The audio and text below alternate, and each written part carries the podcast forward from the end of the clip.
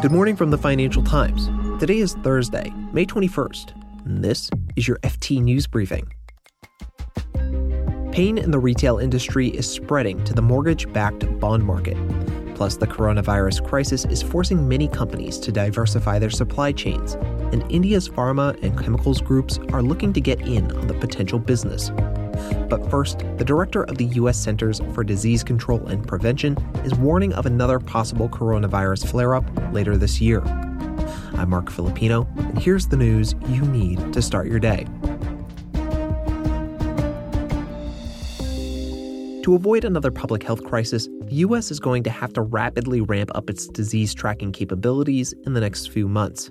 That's the warning from the head of the U.S. Centers for Disease Control, Dr. Robert Redfield. He spoke to our coronavirus correspondent David Crow yesterday. Dr. Redfield also said he's not ruling out the possibility of the U.S. having to lock down the economy again. Here's David. There's a possibility that the US might have to lock down the economy again if a number of things happen. First, um, the coronavirus comes back in, in the autumn and winter, and he sounded pretty certain that that was going to happen. And so, if social distancing and mitigation strategies that the CDC is trying to put in place fail, then he said he couldn't guarantee that there wouldn't be another lockdown. So, he's not saying outright this will happen, but there is a possibility of it happening. Is that right?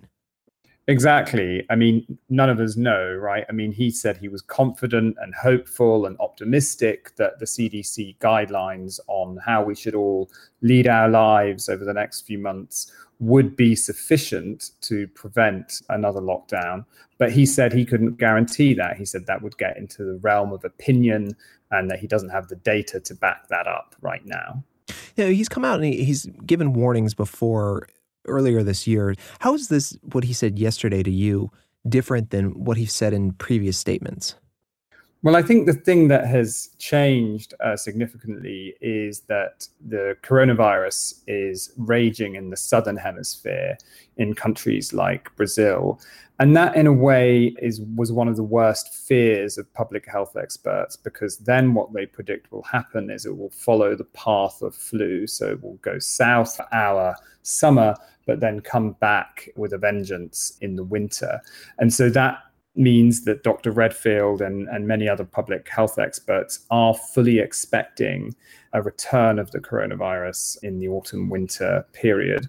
Um, and it just makes it all the more important that the CDC guidelines that, that they've laid out on how we should socially distance, how workplaces should get back to work, and so on are followed. He said, if they're not, he can't guarantee that there won't be this lockdown.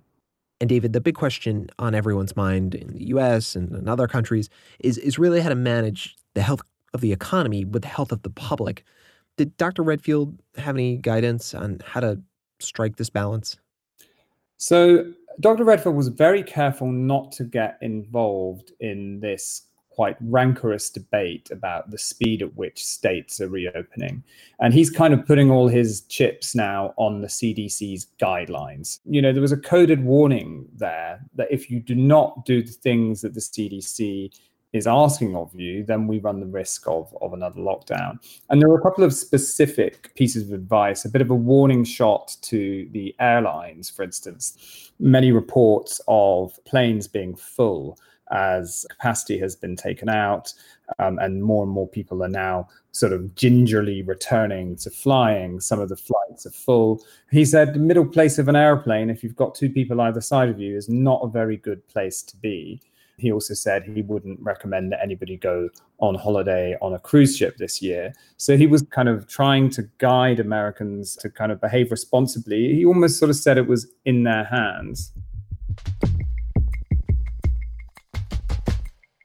Meanwhile, lockdowns have created new pain points for the U.S. retail industry. Take the Mall of America. It's a 2 million square foot complex in Bloomington, Minnesota.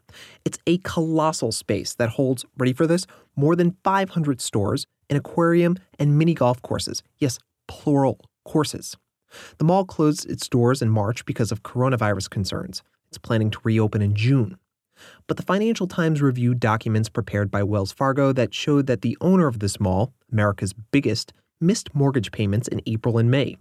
Wells Fargo is the servicer overseeing the $1.4 billion mortgage. But the issue doesn't end there. The mortgage, like many other mall and hotel property loans, also underpins a deal in the $500 billion market for commercial mortgage backed securities, or CMBS. CMBS deals slice loans into bonds with varying levels of risk. And so the hardships felt by property owners also move through the portfolios of pension funds, hedge funds, and other investors around the world. More than one in five loans bundled into these U.S. deals are now on watch lists kept by mortgage servicing companies. That's up almost 80% since February. As one portfolio manager told the FT, delinquencies on these commercial mortgages are expected to stay high until consumers have the confidence to go out again.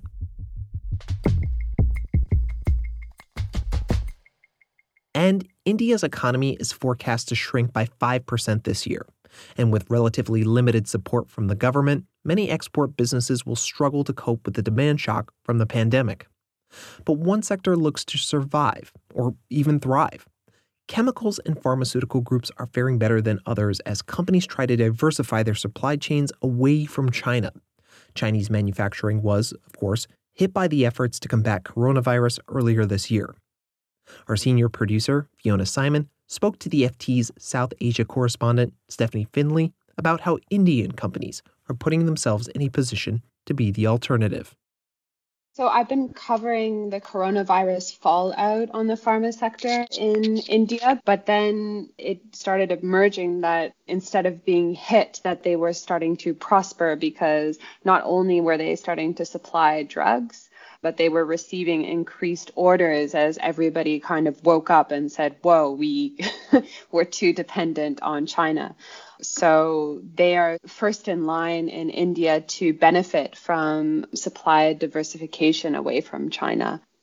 So, Stephanie, India is already well known as a hub for generic medicines, but it's been reliant on China for 70% of the active pharmaceutical ingredients that it requires. What did the companies you spoke to tell you about their aspirations to start to produce more of these ingredients themselves? So basically, in talking to these companies, they all of a sudden realized that they had a massive problem when China decided to shut down as a result of coronavirus. All of a sudden, they didn't have supplies. Then the prices of those materials started rising, and it made them really rethink their dependence on China.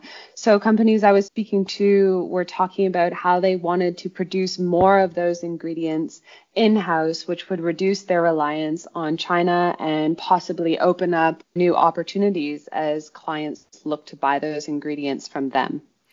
And are they in a position to be able to do that?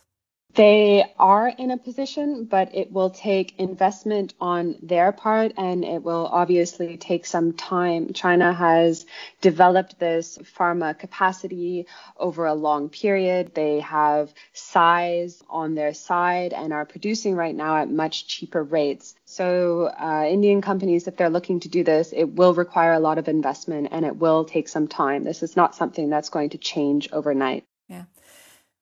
So you spoke to a number of chemical companies too about their aspiration to become the next hub for specialty chemicals, a market worth $750 billion globally.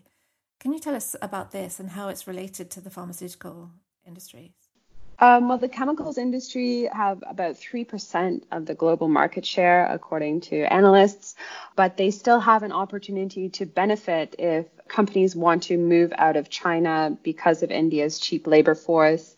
A chief executive I spoke to of Vinati Organics, she said that uh, orders for an ingredient that goes into the painkiller ibuprofen had surged by 25% and that she is getting increasing interest from companies who want to move to India.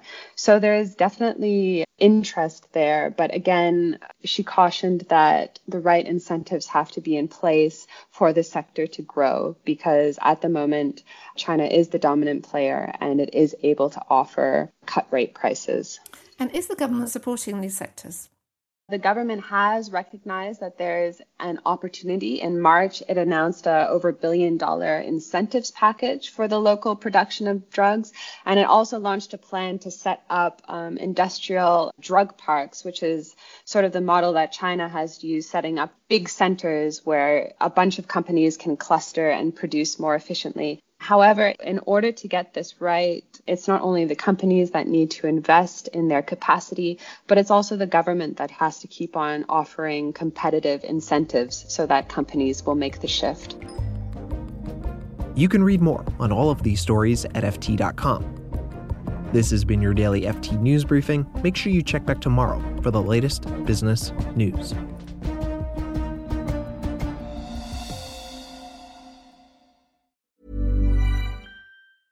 Hi, this is Matt and Sean from Two Black Guys with Good Credit. From a local business to a global corporation. Partnering with Bank of America gives your operation access to exclusive digital tools, award winning insights, and business solutions so powerful you'll make every move matter. Visit bankofamerica.com slash banking for business to learn more. What would you like the power to do? Bank of America, NA, copyright 2024. Here at Bellingcat, we get to the bottom of things. From a global crisis to an underreported event, we find the facts using publicly available tools and resources, uncovering what is hidden on and below the surface. We connect the dots using social media posts, satellite images, and public records, and empower others to do the same by sharing how we do it. The ability to do so is only made possible by our readers, supporters, and community members. Care to join us? Learn how at bellingcat.com.